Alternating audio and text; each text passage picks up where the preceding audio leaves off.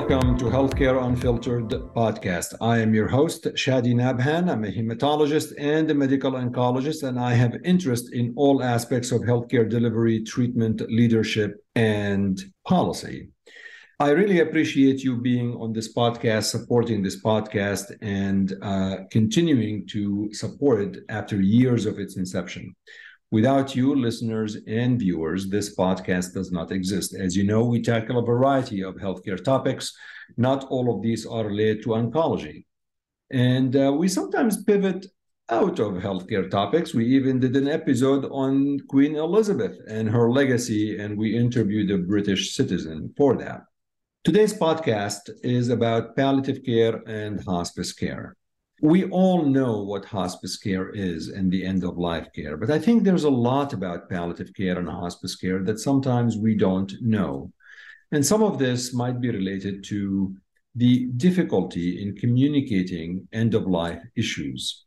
Uh, we are going to have a lot of podcasts about communication, but I do think what, what I would like to know is a little bit of the differences between palliative care and hospice care. How can we make sure that these are designed in a way that patients are served best and they are served right?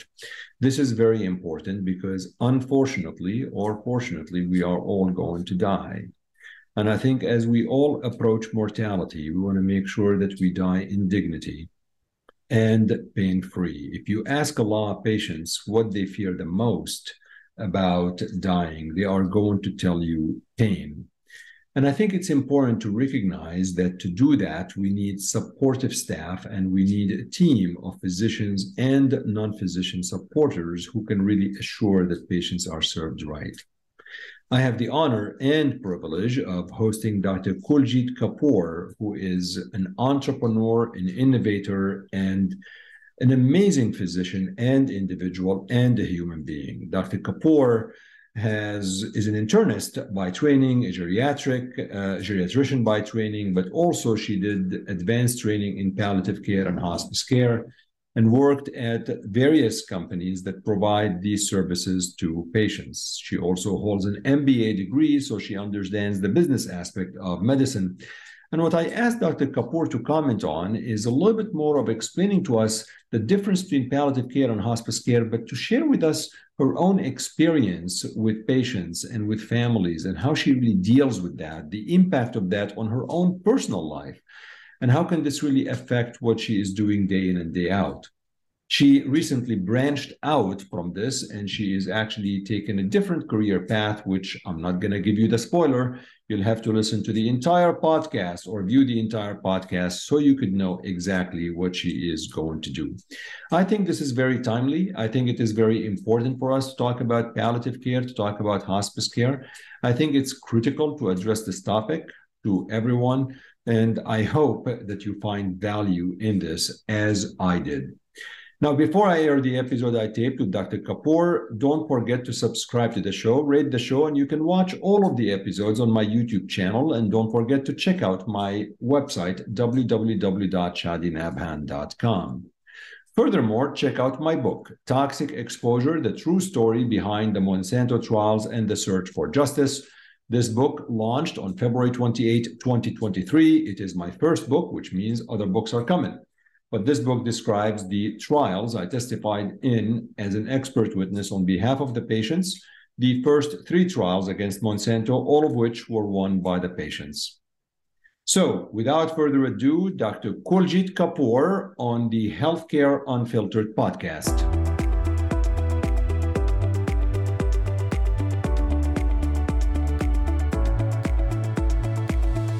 Kuljit, welcome to the Healthcare Unfiltered. I know it's your first time appearing on this podcast. And look, if you play your cards right, you may appear again on Healthcare Unfiltered, and we'll be very honored to, to have you. But let's just start by getting to know you a little bit. Just tell our viewers and listeners who you are and a little bit of background, and then what happened that you ended up basically involved more in the palliative care and the end of life uh, setting in terms of clinical expertise? Sure. Thank you so much for having me today, Chadi. Um, I am um, a board certified internal medicine, geriatric, palliative care, and hospice physician. Recently received my MBA. My career started in uh, geriatrics, I would say three years old. Um, my mother uh, used to take, you know, this young precocious child into the nursing home setting to really spend time with the elderly population. And from there, my influence from my mother as well as my father who was a very hard worker and an r&d chemist um, came about. Um, i was very comfortable in nursing homes. I always had an inclination toward medicine to really relieve suffering for people and that was the avenue that i chose. And i went forward and felt that after doing internal medicine i really wanted to complete that loop and that cycle for uh, the life of a uh, patient. And so i furthered my education by doing geriatric fellowship at rush university downtown. And then I did hospice and palliative care fellowship combined with Rush, Cook County, and Midwest Hospice at that time, which is now Journey Care. And as I evolved, you know, I worked as a medical director of a nursing facility. I also worked as a medical director of a hospice and then went larger scale to become a chief medical officer over a hospice and palliative care company. Through that experience, I felt that understanding and being a part of the um, the stakeholders, all stakeholders, and being able to speak for them was important for me to understand the business side of medicine. So I pursued an MBA, and that's where I am right now. But let, us talk a little bit about uh, your decision to pursue palliative care and, and hospice care, where you obviously um, progressed, uh, you know, through the, through your career to become chief medical officer. But you know was there something that led you that you wanted to do this? You wanted to be involved in palliative care hospice care or um, were you influenced by anyone? Uh, how did this happen so i would say that it's a it's a both. I i felt there was such a reward in going to those most seriously ill patients and really being able to come up with a regimen and a plan of care that worked for them. I really believe in autonomy, and palliative care is a kind of new and up and coming part of medicine where you're really able to promote symptom management and explore what the goals are for the patients while they're able to make decisions. And that was a big part of it. But the other part of it was that I enjoyed it. I have always been, you know, I always have navigated toward areas of enthusiasm. And I think that we evolve as people and as physicians. And I think that's really important to not, you know, keep our value only in one arena, but to be able to build upon it over time. You know, some people might think of palliative care and hospice care, understandably, as a very sad specialty to be at. And um, I mean, were you sad taking care of these patients? I would have to say, um, Dr. Nabhan, that I was in the beginning. Chadi, Chadi. What do you mean, Dr. Chadi, Nabhan? Nobody, Chadi, nobody on this podcast is ever allowed to call me doctor. okay. So I really felt in the beginning when I was very close with the patients, I would go out and see the patients as a provider. And that not only made me a good provider, but I got closer to the patients. That's when it was hard. You would come home and you would talk about, you know, how a person passed away, but you learned so much from those patients. Why does the breast cancer patient who has her arm falling off have a better attitude than maybe you or I in life? Uh, you know, going with the flow and saying, I can't go on that vacation, but that's okay, and making a joke out of it. So I've learned so much, but then over time it became less difficult because I realized that this is part of life and we are equipped to help people walk that path. I have so many wonderful stories of how patients really touched me. Can you share with us one or two of these? One story was where I was taking care of a melanoma patient, and melanoma patients may be having a lot of pain or no pain. And I stayed very late at this gentleman's house. Um, he was really struggling with his pain management. And so my. Um, so, so you would go and do house visits? Yes yes, that was the beginning of my career. I was a um, IDG physician, and um, I would uh, because I wanted to learn all that I could learn. I went out and saw every patient on my team, and I, I remember this particular patient after we were adjusting his medication, gave me a flower from his garden. And it was so symbolic because it was his appreciation. It was the reward of being able to manage that pain and it was how much need he had that he, he was feeling so good. Um, and I took that flower and I put it in my daughter's hair that day because she was the last one picked up at the daycare. And what went through my mind that day was, you know, she's okay. You know, she's, you know, uh, well taken care of, you know, brought her home, fed her. She was wonderful.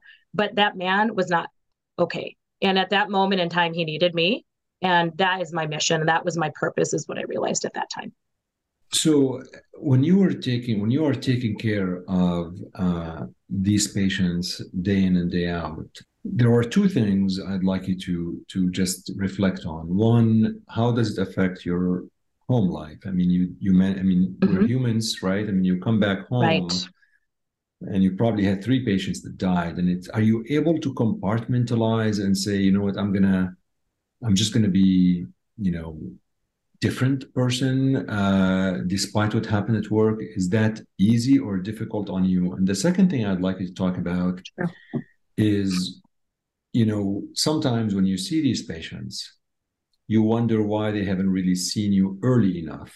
Why are they so late? And let's start by the first one. How does this really sure. affect your just personal life, if you can? Yes, I, I believe that it's important for all physicians to really develop the skills to be able to separate work from home and to compartmentalize. I like that word. I use that word a lot when I'm teaching young fellows or residents because you know there's sometimes you have something going on either in personal or you have something going on in professional and you have to divide it so that you're able to do your best where you are um, so over the years and after probably five years of doing palliative care and hospice in different settings i became stronger and I think that, you know, I, I started realizing that it's not a sad thing that happened. It's a beautiful thing that happened. I was able to provide and help provide with our staff. It's well, not only me, it's always the team provide dignity to this person. And so that leaves me with a feeling of calm, which is good. So the second part of your question is I think that over time we realized, and I've realized in palliative care that we have to bring people on palliative care sooner than later because it's an educational process. It's a process of understanding who that person is, it's a process of creating a relationship. And the sad part is, if we don't do that, then they're not ready to go on to the comfort focused programs like hospice at the right time. And that's okay in most places that I've worked. We, we are still able to take care of that patient on palliative care. However, it depends you know where they're at in their understanding. But but but the I thing is, you know, once bad. you tell once you tell patients that they you're going to refer them to palliative care, they assume that you're just giving up on them that there's really no more care right. you just i mean you know i mean so from a you know if you're an internist oncologist cardiologist and the minute you mention to a patient palliative care from a patient perspective they're going to think you threw in the towel sure and that is a problem because it's the nomenclature, it's the, the semantics. We we have to do a good job, a better job as specialists as well as, as providers to explain the difference between palliative care and hospice. Palliative care is symptom management. Palliative care is supportive care. It doesn't mean that it needs to go into the direction of hospice. I may just be managing their pain and they're going to be fine after their stem cell transplant. So this is just um, kind of changing it a little bit to a supportive care um, ideology that this is this person is part of the team and they're going to be here to manage any symptoms that you have that come about. They're going to be here to create a, rapport with you to support you psychosocially because this is very hard what you're going through. Uh, this is the whole idea. The whole idea of palliative care is really the care coordination being the center and keeping the services that help and getting rid of the services that are not helpful based on the prognosis of the patient. Have you have you have you had scenarios where by the time you saw a patient for palliative care consults, you're like, oh my gosh, I can't believe I wasn't called early enough. Like, you know, I mean, oh, yes. why haven't they even yes. called me? Right. Can can you share an example? And, and I will tell you I have a great example. I was, um, you know, trick or treating with my children this past year, and uh, you know, as a hospice and palliative care physician, you're always on call. You know, you never know. Just like birth, you never know when somebody's going to die or need you. So I was on the phone with a family member, and this is a patient that had rectal cancer. They had gotten, you know, um, you know, he was really advancing with pain, and pain advancing means disease is advancing. That's like a board question. And so I knew in the back of my mind he's not doing well. He's probably not going to bounce back from this. Let's bump up the medications. There's probably an anxiety component. But she said, Doc, I want a second opinion. And I said, Well, you're always welcome to a second opinion. However, let's control the pain right now. Okay. I think someone underdosed him. Let's double it. Call me in a half an hour. Let's talk in a half an hour. And then we, you know, when you know how to do this, it's all about follow up. So what happened is the patient was very well controlled with pain. And I received a call that he died the next day. And that was, I had mixed feelings because I felt, you know, he did not die with pain and I'm so glad that I was called during trick or treating. However, I felt bad that he wasn't referred early enough to understand where he was with his disease. That whole process of palliation, starting at the beginning of the diagnosis, is necessary. And that is why we have, you know, statistics of nine days to death in this, com- this country of when somebody goes on hospice. Um, so I feel like we should be able to do better in this country uh, with our quality of death score and also bringing patients onto palliative care earlier. So, so when you say nine days to death, is that too short? Yes. What's an acceptable metric?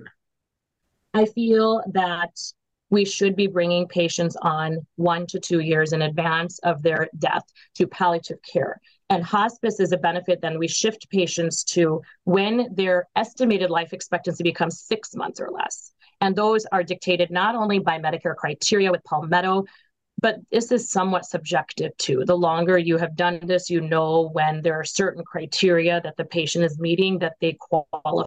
And it's always very sad they don't take advantage of that because it's really a free benefit with Medicare Part A, where everything is covered from the medications to the diapers to the services that are provided in the home.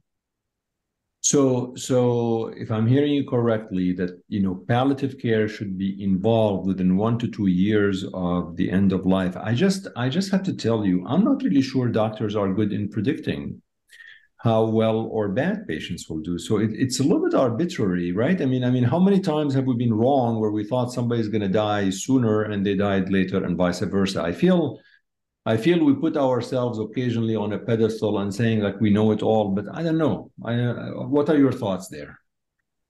I there was one time a physician, and remember, the longer you know a patient, um, you're going to over prognosticate that patient by six months. And so I remember a physician telling me, "No way, this patient's not going to pass away." He knew the patient longer than I. But I'm coming in as a consultant. And I said, "Doctor, with all due respect, this patient is not well." you know we're giving this patient you know um, when you start seeing the benefit and the burden going back and forth when you're giving a medication and then they're bleeding you know and then you know you stop that medication they're not bleeding that's the time the goals of care conversation needs to start and the palliative care should start. The prognosis is becoming worse. The weight's going down. There's many different criteria we use. However in this situation he said absolutely not. I said okay you know i just kind of agreed to disagree and that patient died within four months without the services that the patient could have had you know and that's always a sad situation. So my job as a specialist is really to educate. I want to go back. You mentioned uh, a couple of things. Um, it is you know nine days to death is what the average is in this country a what is the proper time and i mentioned you mentioned six months and i have no idea how we predict six months but b mm-hmm. how do we compare to other countries like when you say nine days mm-hmm. i'm yes. thinking well i don't know that seems good to me um, uh, but uh, what's the like how do we decide what's good or bad and how do we compare to i don't know europe india mm-hmm. china mm-hmm. middle east Sure.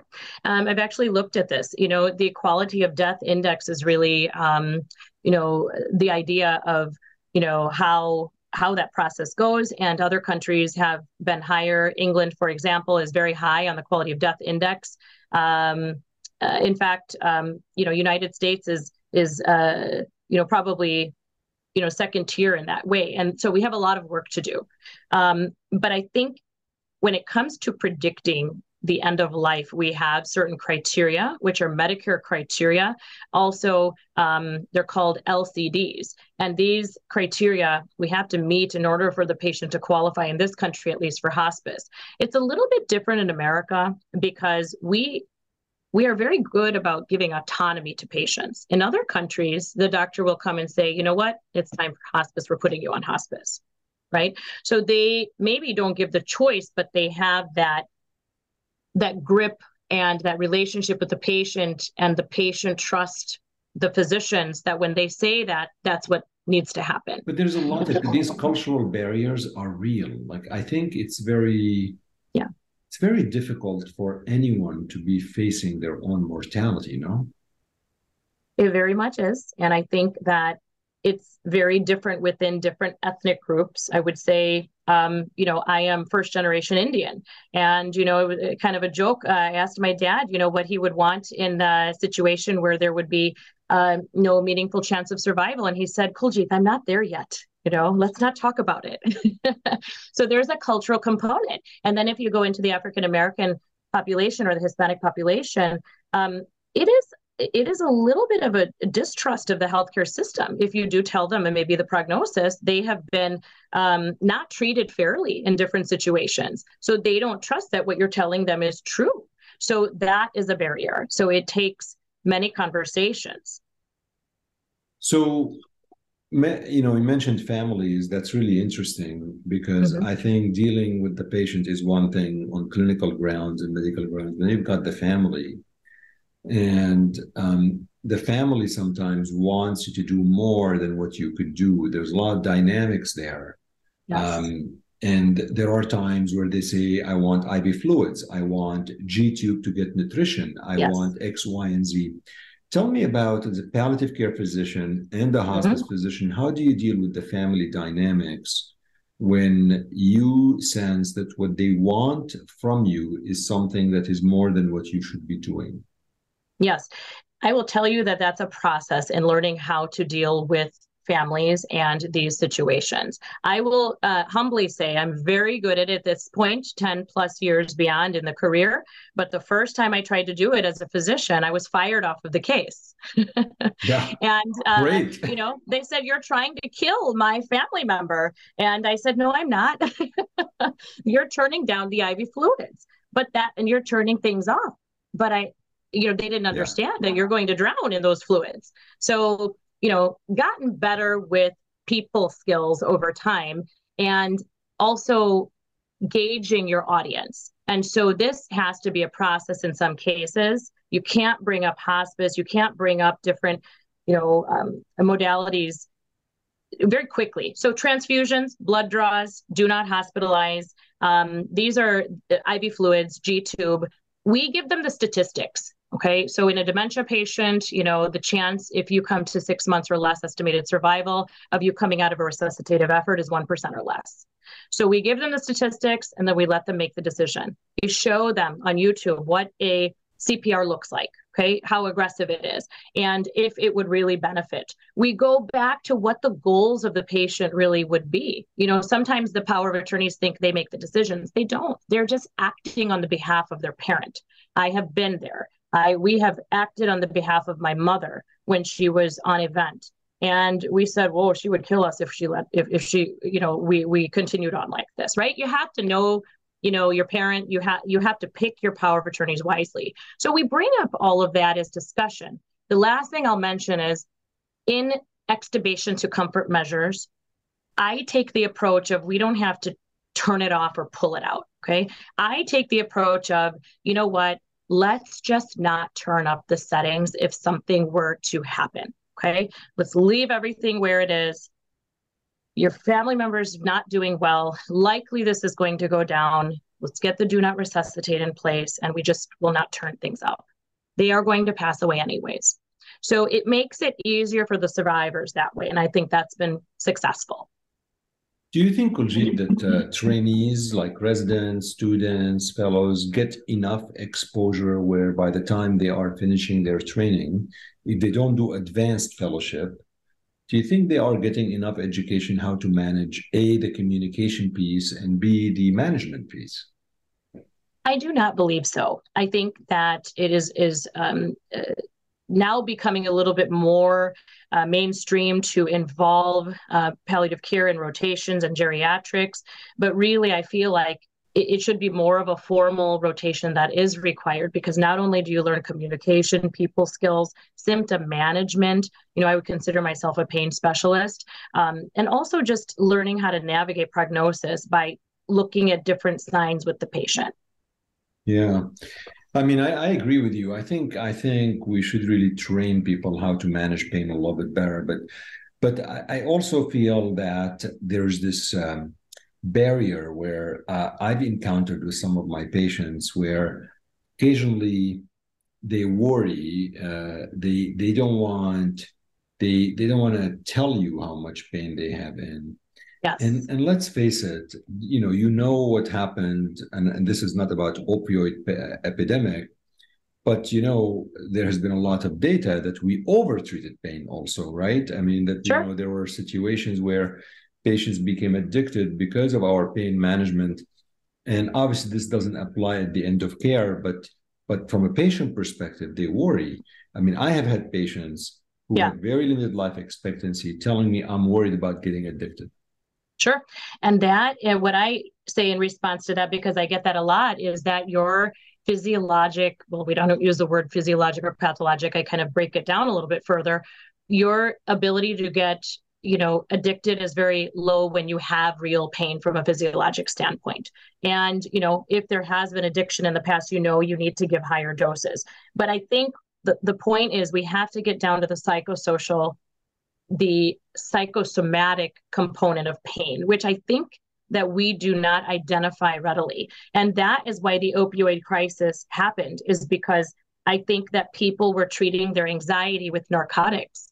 Yeah. And I think that this is a multifactorial approach we really need to be taking to the patient. And palliative care is exactly that. So I want to talk a little about the team. So the palliative care team and the hospice team. Um, you obviously did both, but are there difference? Like you know, you, you are the physician on the team. Who else do you have on your team, and how they are different in the palliative care team versus the sure. hospice care team? Sure. It just in in general. So palliative care will have a physician. It will have the advanced practice mid levels and there is often a social worker and ancillary support from a case manager or an LPN who's doing kind of the orders in the background. That's at least the way it was in the recent company I've worked. And in and the coverage for palliative care is just like if you go to a cardiologist, okay? It's Medicare Part B. Now, the services provided with that are limited. So what we do is we use home health in the community to see the patient with us who home health is covered by Medicare Part A. So you're getting the best for the patient, but the idea is you have to communicate. That's where things can go wrong. One person is doing one thing, other person is doing another thing, and we really have to work together. Now, in contrast, hospice is covered by Medicare Part A.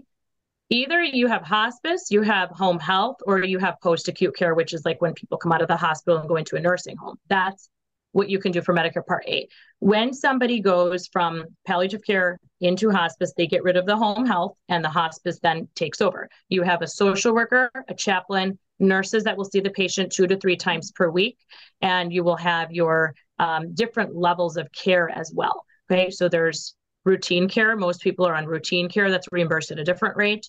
You have your continuous care. If I had an unmanaged symptom, I could send somebody into their home 24 to 48 hours to manage that symptom with callbacks to me so that I could get it managed. General inpatient level of care, different reimbursement that's typically in a standalone unit or in a nursing home. And then there's also respite. Say the caregiver needs a break. I had a dementia patient once, and you know there was a son that was taking care of his mother, and he needed a little bit of a break. And I suggested respite, and he went. And you can do that up to five days. It doesn't have to be full five days, but the hospice covers it. So this is fully covered medications. You can still see your doctor. We do not get rid of all of the medications. Everybody says, okay, they're going to take everyone everything away. Yeah, but the team, the team for hospice, do you have a psychologist, for example? Is a psychiatrist involved? Is there somebody who addresses psycho, psycho, psychological? The social, social worker. social worker. Yes. Mm-hmm. Okay. And then there's a chaplain.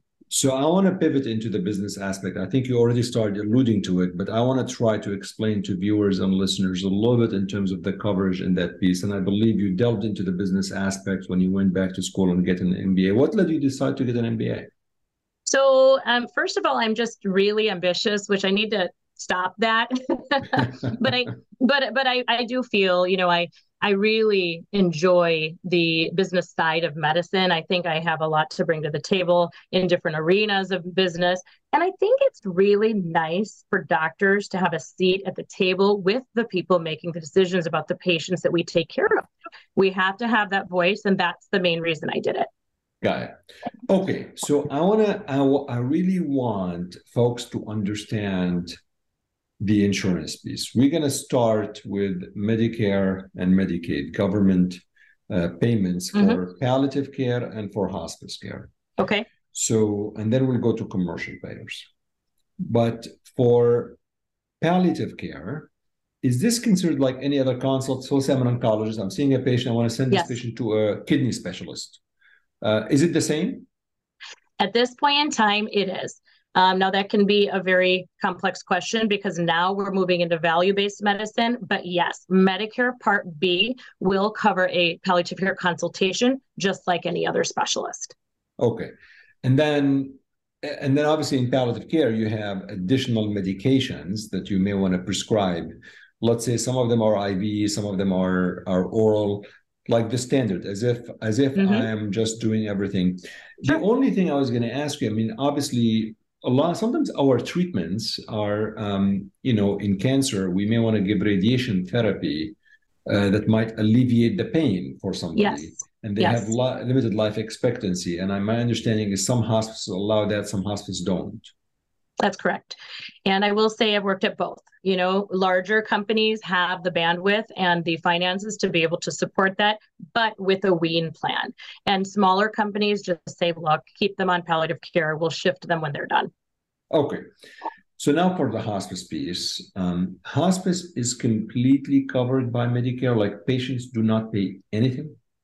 Yes. So it all comes down to what the terminal diagnosis is. And uh, that's very important to understand because if you have a patient, for example, who has breast cancer, but they have an unrelated myelodysplastic disorder, this has happened, um, they can continue to get the transfusions that they were getting for the myelodysplastic syndrome. And I've had people sent home from their oncologist and they said, You're on hospice now. And I sent them right back. I said, The coverage the, you know, uh, the coverage for the terminal pro- uh, prognosis, all the meds are covered, everything is covered. But the other part of Medicare is going to still cover anything unrelated to the terminal diagnosis. So I, I said, you can do that. But when you get too weak and now you're passing from the breast cancer progression, then it doesn't make sense for you to go get those transfusions, right? I may authorize one if it makes you feel good. Will a hospice will pay for it because it's all about comfort, not the lifeline at that point. But the Medicare is covering all of this based on the terminal diagnosis that you mentioned. Yes. And when you say if you decide to do something out of the norm that Medicare does not cover, then the hospice company or the hospice hospital, wherever they they cover that out of their own budget. Yes they do because there's a per diem um, based on the the level of the care right? Routine level of care continuous care. You get money every day for taking care of that patient. And so within that amount of money you get you have to pay for the services they receive as well. And then you know obviously what you mentioned is that the average is nine days to death. So i mm-hmm. presume medicare is is okay with that. Uh, obviously, they wanted longer, but but the, the question is, has it been a situation where somebody was in hospice and then got out of hospice because they did yes. better than they thought they were going to do? Yes. And I've had many examples like that. I've had some prostate cancer patients, for example, that I'm um, like, you are not sick enough for me anymore, you know, sir. and so that's a good news. That's a good news. You graduated. Um, so there's been other situations where, for example, in congestive heart failure, I had two children while one lady was still on hospice. I said, "Lady, no, I didn't say lady. I said, you you don't qualify anymore because yeah. you still meet soft criteria. However, you're not showing progression at this point in time. We're going to put you on the palliative care program. Okay. How about public aid and Medicaid? Folks who are mm-hmm. on public aid, is it also covered? Yes. And that's the beautiful thing, our, as our country does take care of uh, the patients who need help. Um, I have trained in with the poorest of the poor and the richest of the rich, Cook County, Rush. Okay. So I've also helped with like undocumented you know patients you know mail order brides you know i've i've really been able to see how we can help navigate the system to make sure that patients in our country are taken care of sometimes people don't have coverage but those are sometimes i don't know you know the patients i give the most attention because it's it's just sad that the situation that they're in and um you know whatever i can do within the boundaries of you know the company that i am even if it's a free service, you know, we can still be creative in taking care of people. How about commercial payers? Because these are very different, right? I mean, they're you know they may have different criteria. What what what has been your experience and observation for commercial payers? Commercial payers have been no, not an issue. Um, most commercial payers will cover hospice benefit if the physician states that they meet um, eligibility. Okay. Do you want to just tell us a little bit about the eligibility? I mean, I think sure. I think a lot of us yep. probably, you know, they know the eligibility, but not necessarily yes. in a systematic manner. Sure, sure. So every disease that we bring a patient on for hospice has different criteria that you need to meet to say that they're terminal, estimated at six months or less, if the disease runs its normal course. Now, for example, with a um, dementia, you need to have, have seen at least 10% weight loss within six months or 5% in three months. You have to have had, you know, for example, with Alzheimer's, the patient needed to have a very serious infection or a sacral pressure ulcer or something showing the catabolism. Um, the other piece of that, not and, and not all, not all of these, like one of them, like people have to have one of them or all of these typically um, they will need to have all of them. And so the other piece with Alzheimer's, for example, is they need to meet a FAST criteria of 7C. That means that cognitively they've reached a point where the cognition is affecting their movement, brain movement, that they are not able to walk anymore. And Got so it. that that those are specific scales. We use the ECOG scale for functional status two. Function guides prognosis, and so does disease symptoms symptom burden. Okay. So in terms of, you know, from a business perspective, from a payer perspective, from, from a cost on a patient perspective, all of this is covered, including a respite care, which you mentioned, which is really yes. very interesting. Are yes. there any additional coverage for post-death bereavement services or even funeral services, even burial services? Yes, uh, not for funeral. However, I have seen some creative situations with funds that can be, you know, a charity that's been given to the hospice where they help pay. I've had owners at other companies that have just paid for the funeral out of their pocket. That was the company before my last company, which I thought was beautiful. Each company that I've I've worked at had different beautiful resources that they've been so wonderful with their patients. Um, however, the bereavement is when you're with a hospice company, it's always covered for 13 months after the patient passes.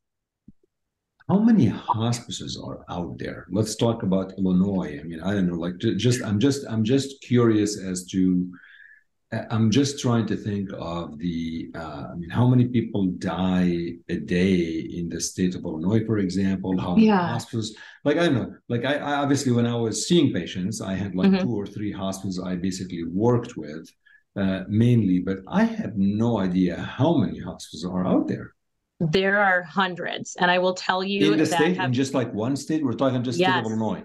Yes, and I will tell you some are bigger, some are smaller, and uh, I can give you an example. You know, with a census of about 800 people in, for example, um, and in Illinois maybe 600 people, I would be signing about 10, five to 10 death certificates a day for that type of census. There's a portal in Illinois. I'd be signing them all. Yeah. So, so all of these hospitals are busy. Like, I mean, I, I guess in your experience, why would a physician or a family utilize one hospice services versus another? really it's it's a it's a choice um, different networks have preferred providers uh, it's the quality of the care it's the uh, nursing staff it's the management there's many different reasons however you know, there is a way that you can check the quality of hospice companies online, you know, Medicare.gov. And I think that there are certain quality metrics that, you know, I think at baseline should be met before you select a company. I have to tell you, Kuljit, I had no idea there are hundreds of hospices. I thought tens, to be honest. I mean, I thought tens, but hundreds of hospices in one yes. state. Um, mm-hmm. Uh, and these are, uh, I mean, are there some hospitals that are national, like they have branches all over the country? Yes. Yes, there are um, AccentCare, and now what we're seeing, you know, that's an example. Now what we're seeing is that a bigger hospice is absorbing a smaller hospice. That's the way healthcare is going, as we see also with accountable care organizations taking over smaller entities. And that's why now value based medicine and being reimbursed differently is really where we're at in healthcare. We're being reimbursed for quality over quantity now. This is fascinating to me. I mean, this is like learning about all of this is fascinating. There's like a human element of this. There's also the teaching element of this, and there's also yeah. the financial reimbursement slash business element of this. So, what what's next for you? What are you still are you staying in that uh, arena in terms of? I know you said you you've done this. You became a chief medical yes. officer, and you got your MBA. Are you staying in that? In that field? Are you thinking of branching out? What are your what what are what, what do you think you're going to do?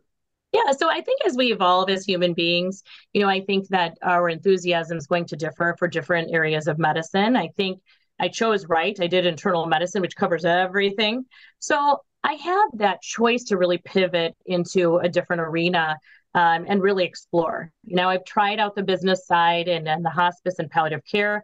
Um, I at, and the next step would be to work in a post-acute care setting and really try, um, you know, to, uh, to um, promote the, the growth and at an executive level in a post-acute setting.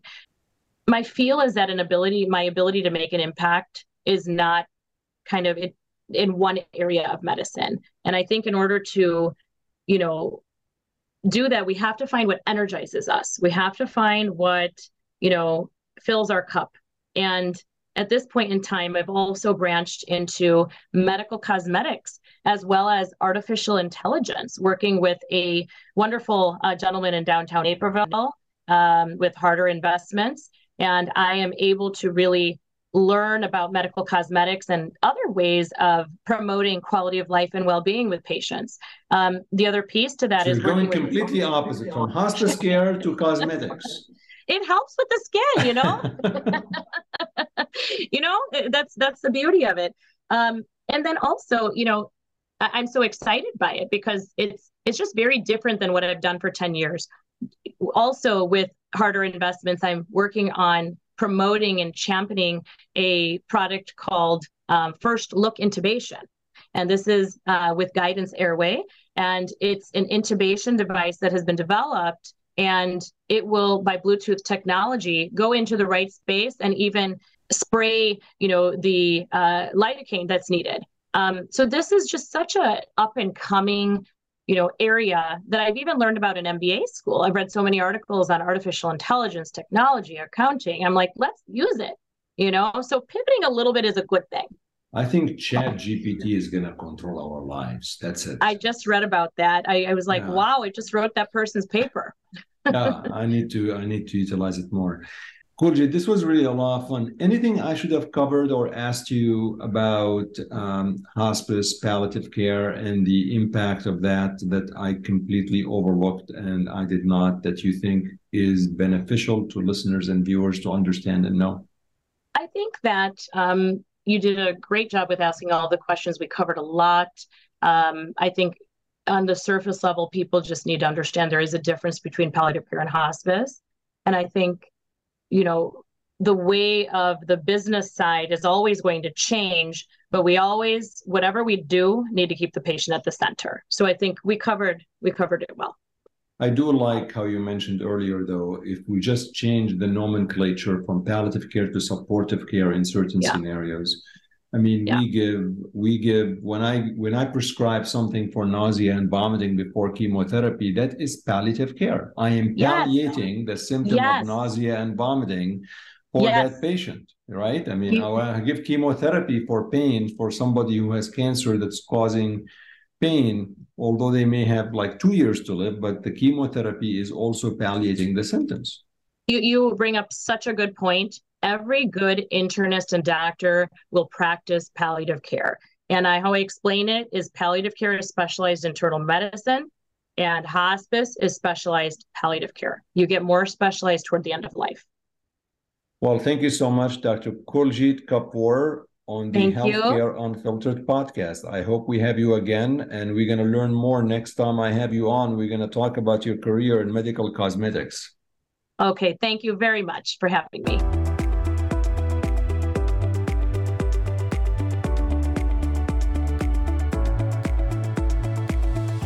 Folks, thank you very much for listening to the Healthcare Unfiltered podcast. I appreciate your support and don't forget to let me know what you think and provide feedback. You can do that by direct messaging me on Twitter at Chadi Nabhan, finding me on LinkedIn, or visiting my website at www.chadinabhan.com.